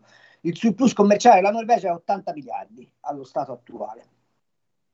Perché Ecco. vede, tutto nasce da che cosa? Dal fatto che avendo noi voluto ridurre la dipendenza dai, dai russi, stiamo cercando gas dalle altre parti, ma quello che riguarda l'Olanda riguarda, eh, scusate, la, la- la Norvegia riguarda anche l'Algeria, che che ci sta vendendo un sacco di gas al massimo dei prezzi, riguarda anche l'Azerbaijan, tutti governi sinceramente democratici, come lei può capire. Certo. Altra telefonata, pronto chi è là? Sì, buonasera a tutti e due, Lisetta. Buonasera Lisetta. Allora, secondo me, eh, oltre al gas c'è un altro problema. Poco viene detto, loro signori, mh, della prossima legge di bilancio 2023, in parte mh, già ipotecata per 25 miliardi. Mi sembra di aver letto così, tra cifre incerte di pensioni, rinnovo dei contratti, conferma dei provvedimenti dell'esecutivo uscente, cuneo fiscale e bollette. E, Mm. eh, missioni all'estero. E poi termino. In conclusione, sulle mh, dico io, prospettive della politica economica in bilico tra fatti e promesse, servirebbe un'operazione verità, perché questo è uno di quei casi dove credibilità, secondo me, fa rima con equità. Tutto qua, vi saluto e buonasera a tutti e due. Carlo. Lisetta ha ragione, ha da vendere tra l'altro. C'è un piccolo problema, che ci hanno già detto che se vince la destra rifanno il patto di stabilità. E infatti avete visto che immediatamente ci chiedono gli eurocrati, cioè i burocrati di Bruxelles, di ratificare il nuovo MES. Insomma, ve la faccio corta, ragazzi. Noi vinceremo le elezioni, ma fra sei mesi ci abbiamo la troica in casa. Ah, ecco, tanto per gradire. Cioè, alla fine deve sempre arrivare qualcuno fuori che decide quello che devi fare. Beh, e l'Italia no- si farà no bullizzare in questo modo? sarebbe così- se no pensi che il Quirinale sarebbe così tranquillo? Beh, eh, credo proprio di no. Credo proprio di no. Credo proprio di no. Questo è il problema. Che dobbiamo fare? C'è Gianni da Genova. Pronto chi è là? Sono Gianni, ciao, un saluto a te e a Carlo e a tutta la nostra comunità. Ciao La carissimo. signora, la signora Lagarde ha aumentato a 0,75 punti il, il tasso. Quindi cosa, cosa vogliamo? Andare in depressione continua? Questi qui, dalla cosiddetta Unione di Istruzione Europea, vogliono proprio rovinare tutto quello che c'è da rovinare. Da quando è nata l'Unione, la disgregazione europea, non ne hanno sbagliato un colpo, eh. tutto la rovescia. Noi possiamo andare a votare, presidenzialismo, autonomia, qui qua là, ma se non si cambiano le carte in Europa e si dice chiaramente che è ora di finirla con i, auto- i piloti automatici e porcherie varie e a prendere per santi quelli che hanno rovinato il paese, vedi Mario Draghi e compagnia cantanti, non è mai scappate. Perché qua ci stanno distruggendo la nostra economia, la nostra cultura e tutto il resto. eh. Io non mi sarei mai aspettato una cosa simile. Altro che manicomio, un grado, abbassiamo di un grado, facciamo, ma qua siamo proprio a dei livelli infimi di bassezza politica e culturale che fa paura. Un saluto e un abbraccio, comunque votare Lega è, è- è l'u- è l'unica possibilità e poi da darsi da fare però, eh. da darsi da fare e combattere. Bravo Gianni! Intanto, intanto vi comunico che io oggi ho fatto due docce e ho cominciato la rivoluzione idraulica. Ah, bene, bene. Hai fatto già due docce. Mm. E ora ne faccio un'altra. Sì. Eh, detto questo, eh, quello che dice Gianni è vero, ma sai che cosa dovrebbe succedere? Che quelli di Bruxelles dicono abbiamo sbagliato tre cose. La prima, l'ha sbagliata Draghi, whatever it takes, lo stiamo pagando adesso. Ecco. Che abbiamo messo in moto una tale massa di liquidità che è irrefrenabile, è uno tsunami. Quindi la Lagarde, pur sbagliando, non ha nessun'altra via d'uscita, anche perché c'ha la, la Schnabel, che sarebbe la rappresentante tedesca del board della BCE, che gli rompe le balle dalla mattina alla sera con l'inflazione. I tedeschi di inflazione non voglio nemmeno sapere che cosa sia.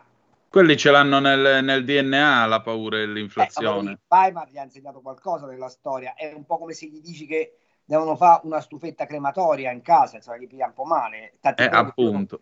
Tant'è vero che la- l'unico momento in cui spesero un sacco di soldi di gas fu sotto Hitler, che usava il gas per altri scopi. Eh, Ecco. Detto questo, eh, c'è poi un problema che noi abbiamo il- l'euro che non si ritira su. Io guardavo prima le quotazioni, nonostante l'aumento di 75 punti, quindi 0,75, del tasso ufficiale, il tasso primario che significa che poi il tasso secondario arriva al 2,25, 2,50. Eh, sto parlando per chi ha i soldi da prendere in banca, eh. certo. Lo capiamo.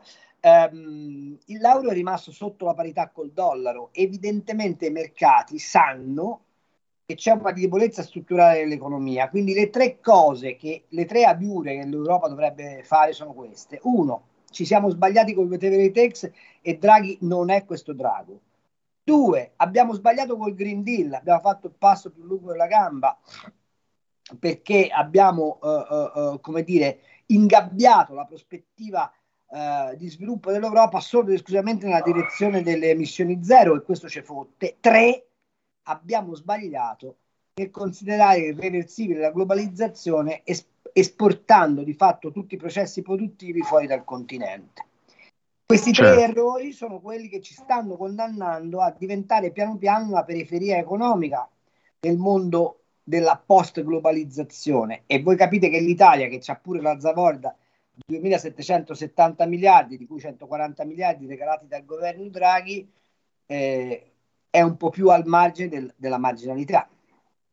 Chiaramente, chiaramente. Altra telefonata per noi, pronto chi è là? Buonasera, buonasera ad Anna, buonasera Cambi. Buonasera. Sono Elena. Sentite un po', volevo salutare Gianni intanto. Eh, eh, volevo salutare Gianni. Eh, volevo parlare dell'Olanda, della frugale Olanda, che per secoli e secoli ha sfruttato il mondo, massacrando popoli. Poi ancora ora in Kenya fanno la cultura delle rose pagando le donne a 50 euro al mese, senza parlare del cacao, del caffè, di tante altre cose. La frugale Olanda bisogna stare attenti perché è pericolosissima, pericolosissima. Salute ragazzi, buona serata.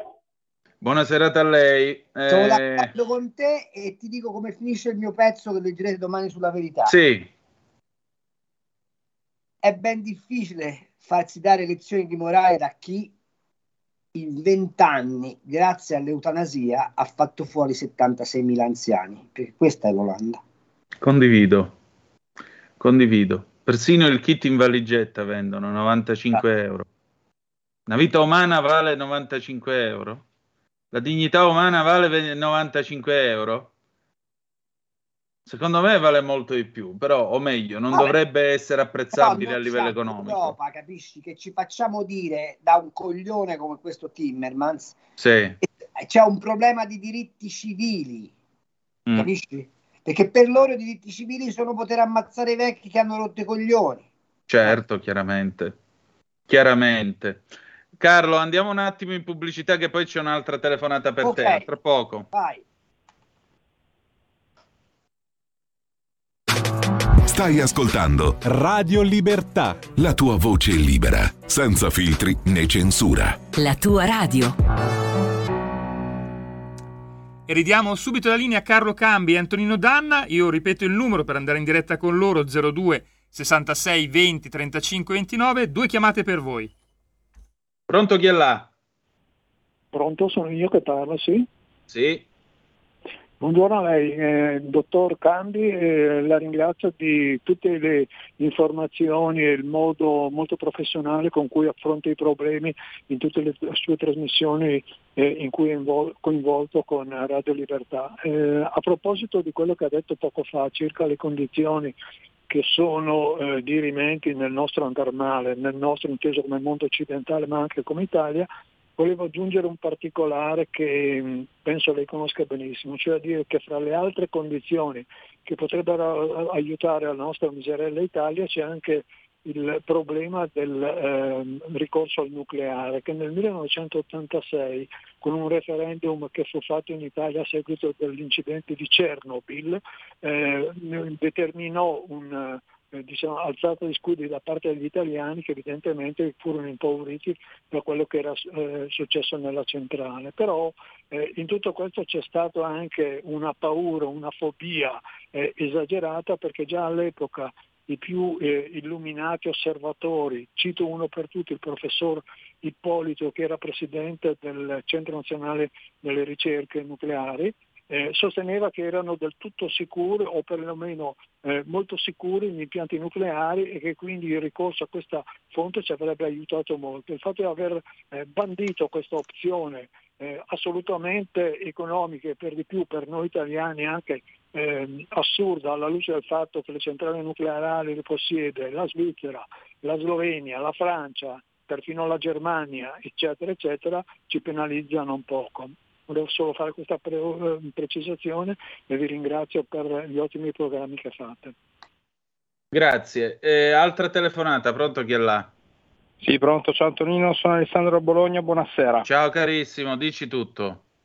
Allora, una considerazione rispetto al cambio. Il cambio eh, euro-dollaro eh, si aggraverà mh, dalla parte dell'euro, cioè nei confronti dell'euro, perché noi nell'Europa eh, abbiamo bisogno di energia come paesi europei e in questo momento non ce l'abbiamo, abbiamo bisogno di materie prime e non abbiamo nemmeno quelle perché col blocco delle materie prime anche da parte della Cina non abbiamo materie per cui nel momento in cui si svaluta l'euro e quindi avremmo avuto la possibilità di esportare, non possiamo esportare perché non riusciamo a produrre.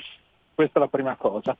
Seconda cosa, secondo me dobbiamo sperare, in, abbiamo due possibilità. La prima possibilità è che la Germania faccia saltare il banco perché non le è più utile stare con questo cambio fisso nell'Unione Europea e, e eh, insomma questo, questa è ah, oppure ecco quando ci imporranno il MES eh, non accettarlo. Ecco, la BBC siamo... batte adesso che la regina è morta. Queen Elizabeth II, UK is, uh, the Queen Elizabeth II has died. Buckingham Palace announces. Uh, la regina Elisabetta II è morta, annuncia Buckingham Palace. Quindi la comunicazione è ufficiale. È ufficiale. Sua Maestà Elisabetta II ha concluso il suo lungo, il suo lungo regno. Carlo ascende al trono. Carlo c'è un attimo ascende. da fare ora, ragazzi, scusate. Come? C'è un attimo da fare, se ascendo al trono. Eh. Carlo ascende al trono. Esatto. ascende al trono, ebbene sì. La storia si compie davanti ai nostri occhi e termina così un regno e un'epoca lunghissima, un, eh, una figura gigantesca. Elisabetta entra nella storia, ma Elisabetta è la storia e proprio perché lo è la storia non finisce. C'è solo da ringraziare questa donna per questo senso di servizio, eh, questo senso di servizio sconfinato, nei confronti della sua nazione, per l'amore e il sacrificio che ha dato tutta la vita, altro che eh, non fare niente e, e, divertirsi. Rappresentare una nazione e rappresentare una nazione e rappresentare la stabilità di una nazione per 70 lunghi anni, accompagnarla attraverso rivolgimenti epocali. Questa è la monarchia. Umberto II diceva una repubblica si può reggere sul 51% di consensi, una monarchia no, perché la monarchia è l'istituto più irrazionale possibile e si regge soltanto sull'affetto e il consenso di tutti i suoi sudditi. Nel 1972, permettetemelo, nel 1972, dopo sette anni passati a lavorare rispettando le leggi, pagando le tasse e eh, integrandosi, mio padre divenne, innanzi al ritratto di questa donna, suo suddito e per privilegio io ne sono anche, ne, sono anch'io uno dei sudditi di Elisabetta II. Questa donna, io devo qualcosa a questa donna e sono grato al duro lavoro di mio padre e alla civiltà giuridica del Canada, di cui questa donna è stato il capo di Stato, che mi hanno permesso questo privilegio di lavoro, di crescita e di integrazione, perché mio padre non è andato col barcone al Canada. Quindi Diciamo che è un momento di grande emozione anche per me. Comunque, al di là di questo, Carlo, prego. Ma non lo so, sai, non, ne, non ho molti, cioè vabbè, faccio due considerazioni molto veloci. Sì, sul cambio dell'euro pesano tutte queste cose qua, ma pesa soprattutto il fatto che l'economia europea sta diventando dal punto di vista produttivo un'economia marginale. Eh, la Germania si stacca, potrebbe succedere. Eh, la cosa che so è che a noi ci massacreranno perché in realtà in parte ce lo meritiamo. Quanto, certo. quanto al resto, che vi devo dire? Eh, io sono sempre stato repubblicano, lo ammetto, ma di fronte a una figura come Elisabetta II e di fronte a quella straordinaria capacità che gli inglesi hanno avuto fin dal 400 di costruire intorno alla monarchia la massima rappresentanza possibile del popolo e tutti i contrappesi istituzionali possibili, beh, vi dico che preferisco di gran lunga quella monarchia a questa repubblica. Indubbiamente, due telefonate, pronto chi è là? Pronto Antonino, ciao, sono Mauro da Reggio. Ciao Mauro. A Londra dicono, lo sai cosa dicono? The Tower Bridge is down. Sì, per sì. dire che la regina non c'è più, guarda, mi dispiace però eh, ci sto troppo ma comunque rimanendo a ma l'Inghilterra non muore Mauro l'Inghilterra non muore l'Inghilterra è quel paese che è in mezzo alla devastazione delle bombe hitleriane. Churchill lo notò. C'era questo barbiere che aveva appeso fuori dal suo, eh, dalla sua bottega la scritta business as usual eh, affari come al solito e poi si scoprì che peraltro era un napoletano. Quindi, mm. come vedi, l'Inghilterra non muore, la monarchia è questo. Mor- morta la regina, viva il re, viva Carlo che sarà il nuovo re. La storia va avanti, la storia va avanti, ma guarda che ecco. impronta che ha lasciato questa donna. Prego. Volevo solo dire a Carlo io una cosa. Noi continuiamo ad usare nelle aste pubbliche eh, le aste marginali, che sono un sistema che dall'81, quando Andreatta ci, con una semplice lettera ci mise in mano agli usurai permettano che siano dei, dei debili, in, de, cioè abbiano dei tassi di interesse impagabili. Per 25 anni fino al 2019 noi abbiamo avuto un bilancio con l'avanzo primario, neppure la Germania, neppure la Francia l'hanno avuto. Noi sempre, e questo momento è ora forse di dire che gli italiani si devono alzare in piedi e dire veramente chi sono, perché noi negli anni Ottanta non abbiamo buttato via niente, è stato Draghi che ci ha fatto vendere le aziende di Stato che erano sì magari come se vuoi a Bagnoli, quelle cose lì, ma erano come dei ragni al sud, creavano con la loro ragnatela commercio, apertura di alberghi, di strade, di cose e quelli ce l'hanno fatte buttare via. Adesso è venuto perché l'ultima sua occasione e la sta facendo e ci riesce il signor Draghi, l'uomo delle porte girevoli della Goldman Sachs, è venuto per abbattere quella che è la piccola e media industria e purtroppo c'è riuscito. Io non oso pensare quando sarà fino a ottobre quanta gente ci sarà a casa e allora veramente forse come è scritto nell'Antico Testamento temete l'ira dei mansueti. Amen. Carlo. Allora sulle aste marginali hai ragione. Il problema centrale di questo paese sai qual è? a parte vabbè, la famosa separazione tra la Banca d'Italia e il Tesoro, è che noi non abbiamo dato agli italiani ciò che invece ha consegnato ai giapponesi la cultura del loro paese, e cioè che comprare il debito italiano voleva, voleva dire acquistare la nostra libertà. Non l'abbiamo fatto, abbiamo giocato con la finanza, abbiamo, come dici tu, allevato un ceto tecnico nei ministeri e in particolare nel Ministero del Tesoro, governato da Mario Draghi, lo torno a ripetere, dal 1991 al 2004, quindi non un periodo breve, eh, un'idea che si potesse amministrare uno Stato esattamente come, mi, come amministri una SIM, cioè una società di, media, di intermediazione immobiliare. E invece e no. e que- invece no, e questo ha distrutto il bilancio di questo paese. Detto tutto questo, le privatizzazioni sono state una grande svendita. Io ho pubblicato un articolo po- poco tempo fa, ma anche Antonino ne ha scritto più volte su Italia Oggi, e ci hanno portato a casa più o meno 100 miliardi di euro. Ecco, se fate il conto di quanto abbiamo rinazionalizzato in questo periodo, siamo andati quasi a pari. Vi faccio notare, tanto per dirne una, che ITA ha già finito di nuovo i soldi e l'opzione esercitata dal nostro governo, invece di sbolognarla a Lufthansa e MSC dicendo vabbè fate quello che volete, ce ne siamo tenuti un buon 45%, il che significa che dobbiamo assolutamente eh, eh, ricapitalizzare di nuovo anche ITA. È, è, è... Pronto? Ci siete? Eh, abbiamo perso il collegamento con Carlo Cambio, ora proviamo a richiamarlo. Sappiamo che aveva la, la batteria limitata. Eh, Antonino, ti passerei un'altra chiamata. Sì, se poi puoi mostrare le due foto che ti ho girato sul WhatsApp della radio, perché abbiamo già alcuni aggiornamenti. Pronto, chi è là? Raimondo da Padova, buonasera Antonino.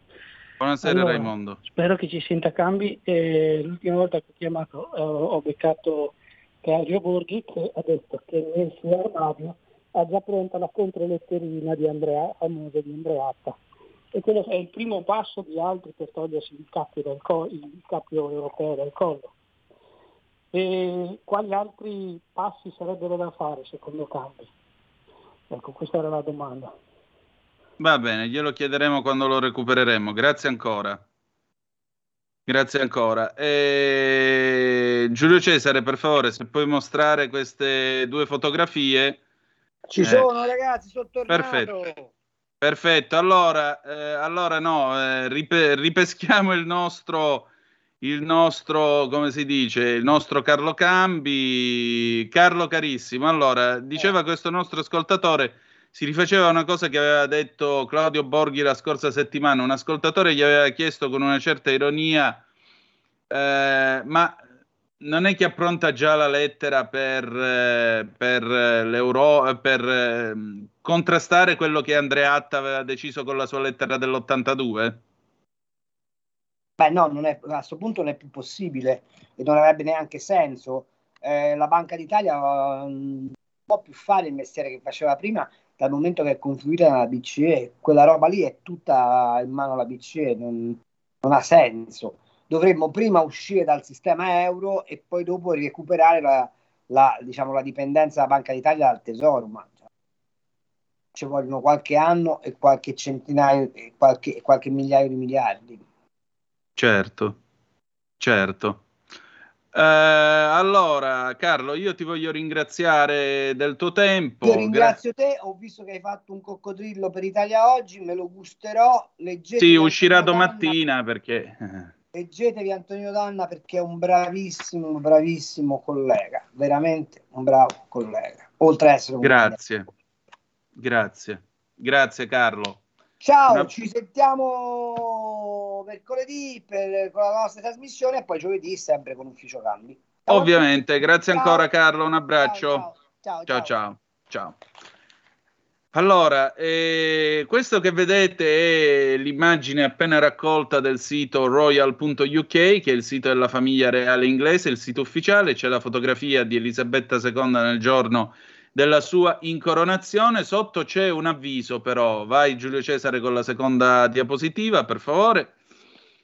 Eh, c'è un avviso sotto nella fotografia e dice sostanzialmente questo e vedete che la macchina, la macchina dello Stato ha continuato a funzionare e la successione avviene. La regina è morta in pace a Balmoral questo pomeriggio.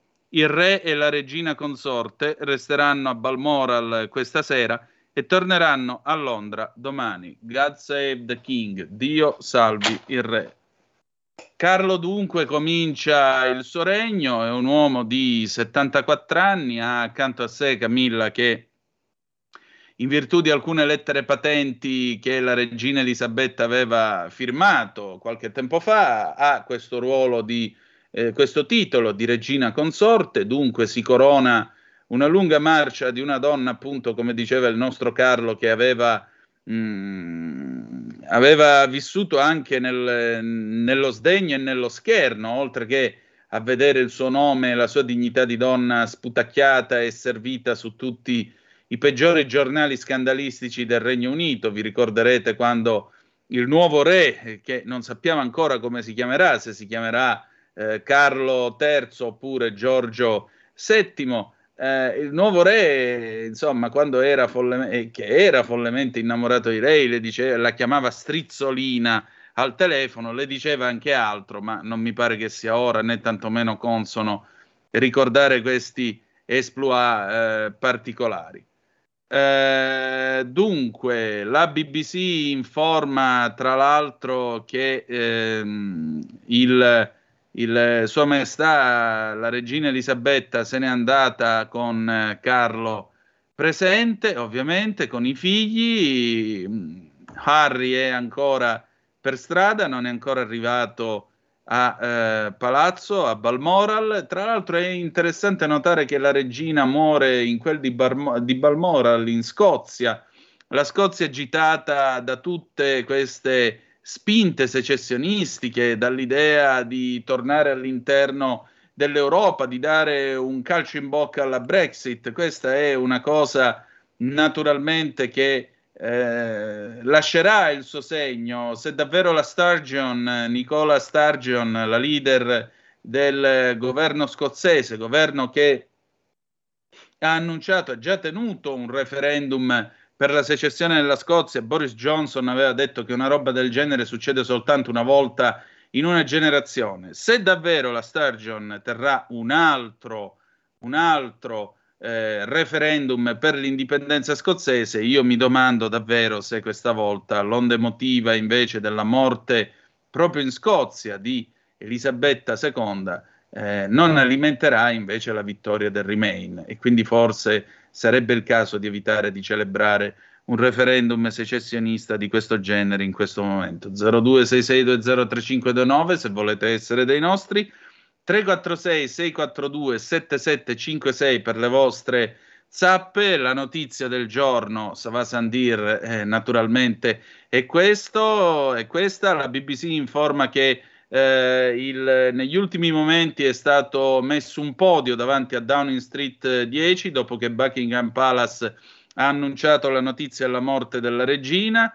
Le eh, bandiere britanniche sono state abbassate a, eh, a metà e in particolare il, il, primo ministro appunto Liz Truss dovrebbe parlare a breve anche qua l'analisi che eh, viene fatta di una figura del genere, Carlo adesso naturalmente è eh, re e in particolare naturalmente vedremo adesso che cosa, che cosa succederà. La regina, scrive la BBC, ha guidato il Regno Unito e la monarchia attraverso generazioni di cambiamento, ottenendo rispetto e ammirazione in tutto il mondo per il suo eh, impegno e per la sua attenzione al, e per il suo senso del dovere.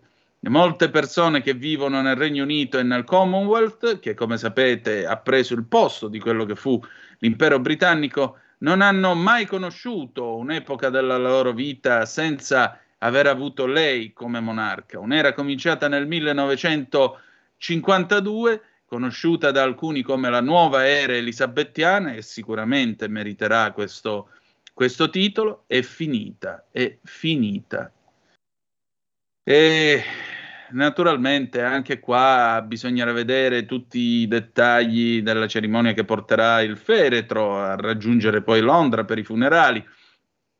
Tra l'altro eh, è stata prevista un'apposita operazione proprio per questo caso e in particolare pare che eh, ci potrebbe essere il trasporto attraverso il treno reale che quindi attraverserà tutta, tutto il Regno Unito, dalla Scozia fino alla stazione di St. Pancras a Londra e di conseguenza lungo le varie stazioni della linea le persone potranno presentare il loro omaggio o comunque salutare il feretro di Sua Maestà che raggiungerà poi Londra dove verrà eh, tenuto poi il funerale, eccetera, eccetera, eccetera. Mm, vediamo qua Sean Coglan, che è l'inviato della BBC che si occupa della famiglia reale, dice un momento che la nazione non aveva mai sperimentato prima d'ora, anche se era inevitabile che qualcosa di questo genere sarebbe prima o poi accaduta, ha ancora la possibilità di scioccare quando questo accade. Per molte persone nel Regno Unito la regina è stato un simbolo rassicurante di certezza e continuità nel corso della loro vita. Era una figura di immensa statura globale, una delle, più, una delle persone più facilmente riconoscibili su tutto il pianeta. Questo è un momento storico, è la fine di un'epoca, epoca eh, qualcosa che pochi di noi avranno eh, mai visto prima con il suo regno che naturalmente ha le sue radici indietro di così tanti decenni. Ci sarà naturalmente un momento di forte emotività e per molti un profondo senso di perdita. La regina era parte eh, del tessuto della vita nazionale, una monarca che ha dato a tanti un senso di stabilità e costanza. Stabilità e costanza, e già perché una delle caratteristiche certamente si può dire che eh, la monarchia con la sua ripetizione familiare, con i poteri che passano, i poteri, che poi il re regna ma non governa in Inghilterra, anche se con la sua moral suasion può fare molto, può fare veramente molto.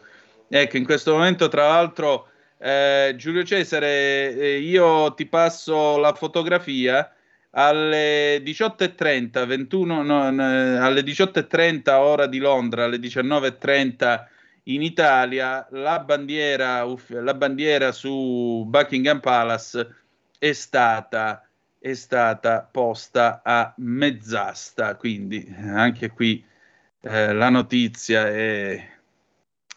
La notizia è arrivata, tra l'altro nel momento in cui è stata annunciata eh, la morte della regina, centinaia di persone erano riunite fuori dai cancelli, alcune sono scoppiate a piangere, un singolo elicottero ha eh, fatto un volo circolare sopra il palazzo. Ecco qua la bandiera a mezz'asta a Buckingham Palace, direttamente dal sito della eh, BBC. Tra l'altro, poco prima dell'annuncio era giunta questa, era giunta questa piccola eh, notiziola, quasi un segno. A Balmoral aveva finito di piovere ed era spuntato l'arcobaleno, insomma. Anche qui eh, la, morte, la morte è sempre qualcosa con cui, come dice Bukowski, non ci si può certo giocare, ma si annuncia sempre con qualche segno un po' particolare, almeno io credo che si annunci sempre con qualche segno un po' particolare. E stasera non so voi, ma eh, certamente saremo in tanti a sentirci ad essere monarchici, non fosse altro appunto per il senso di stabilità rispetto ad altre situazioni nelle quali di re ne avevamo più di 900, adesso li hanno ridotti, ma diciamo che Diciamo che qualcuno ha scambiato l'idea della Repubblica con la possibilità di diventare un mini re, questo è il problema. Gli inglesi invece di regina ne avevano una e da stasera ne hanno un altro. Vedete com'è, vedete com'è la vita, vedete come funziona in alcuni sistemi costituzionali che secondo alcuni non sarebbero giusti o non sarebbero in grado di, di garantire diritti, civiltà e quant'altro. Vabbè, lasciamo perdere, dai. Eh, dunque, si sono fatte le 19.53, che dire di più? Noi siamo alla fine di questa puntata, puntata nel corso della quale, come vedete, la storia ha bussato alla nostra porta. La notizia di questa sera è che al termine di un regno di 70 anni, Sua Maestà Elisabetta II è morta in pace, come ha annunciato Buckingham Palace nel suo castello, la sua residenza privata di Balmoral in Scozia, erano presenti i suoi quattro figli, era presente eh, il principe William, il principe Harry arriverà a momenti, lei è morta mentre lui era ancora in viaggio per raggiungere dall'aeroporto di Aberdeen il palazzo di Balmoral. Il paese è a lutto, Carlo è il nuovo re, vedremo quale sarà il suo nome da, eh, da re e vedremo quale sarà tra l'altro il suo stile. Per questa sera lui e Camilla che ascende al trono come regina consorte resteranno in quel di Balmoral, domani faranno ritorno a Londra. Eh, il, la famiglia adesso informa la BBC entra in un periodo di lutto, tutti gli appuntamenti ufficiali saranno cancellati, le bandiere eh, britanniche saranno poste a eh, mezz'asta sulle residenze reali, sugli uffici dei governi, eh, su tutte le sedi delle forze armate, quindi anche eh, nelle, nelle, sulle navi da guerra del Regno Unito e su tutti i posti di rappresentanza del Regno Unito nel mondo, quindi anche nelle ambasciate e così via. Si chiude il Novecento, il Novecento è davvero finito questa sera.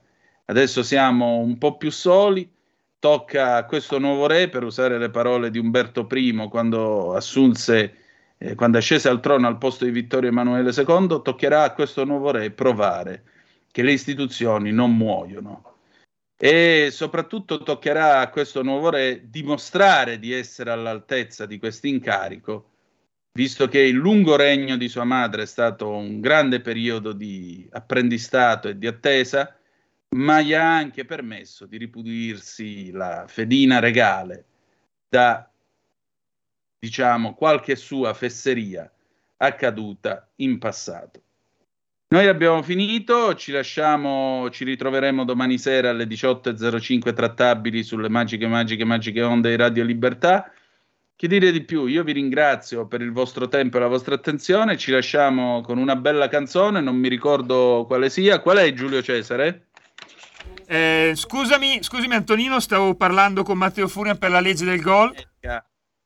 Non ti preoccupare, vi, ci lasciamo con You Can Do Magic eh, degli America del 1982. Grazie per essere stati con noi e ricordate che, malgrado tutto, the best is yet to come. Vi ha parlato Antonino Danna. Buonasera. Avete ascoltato Ufficio Cambi.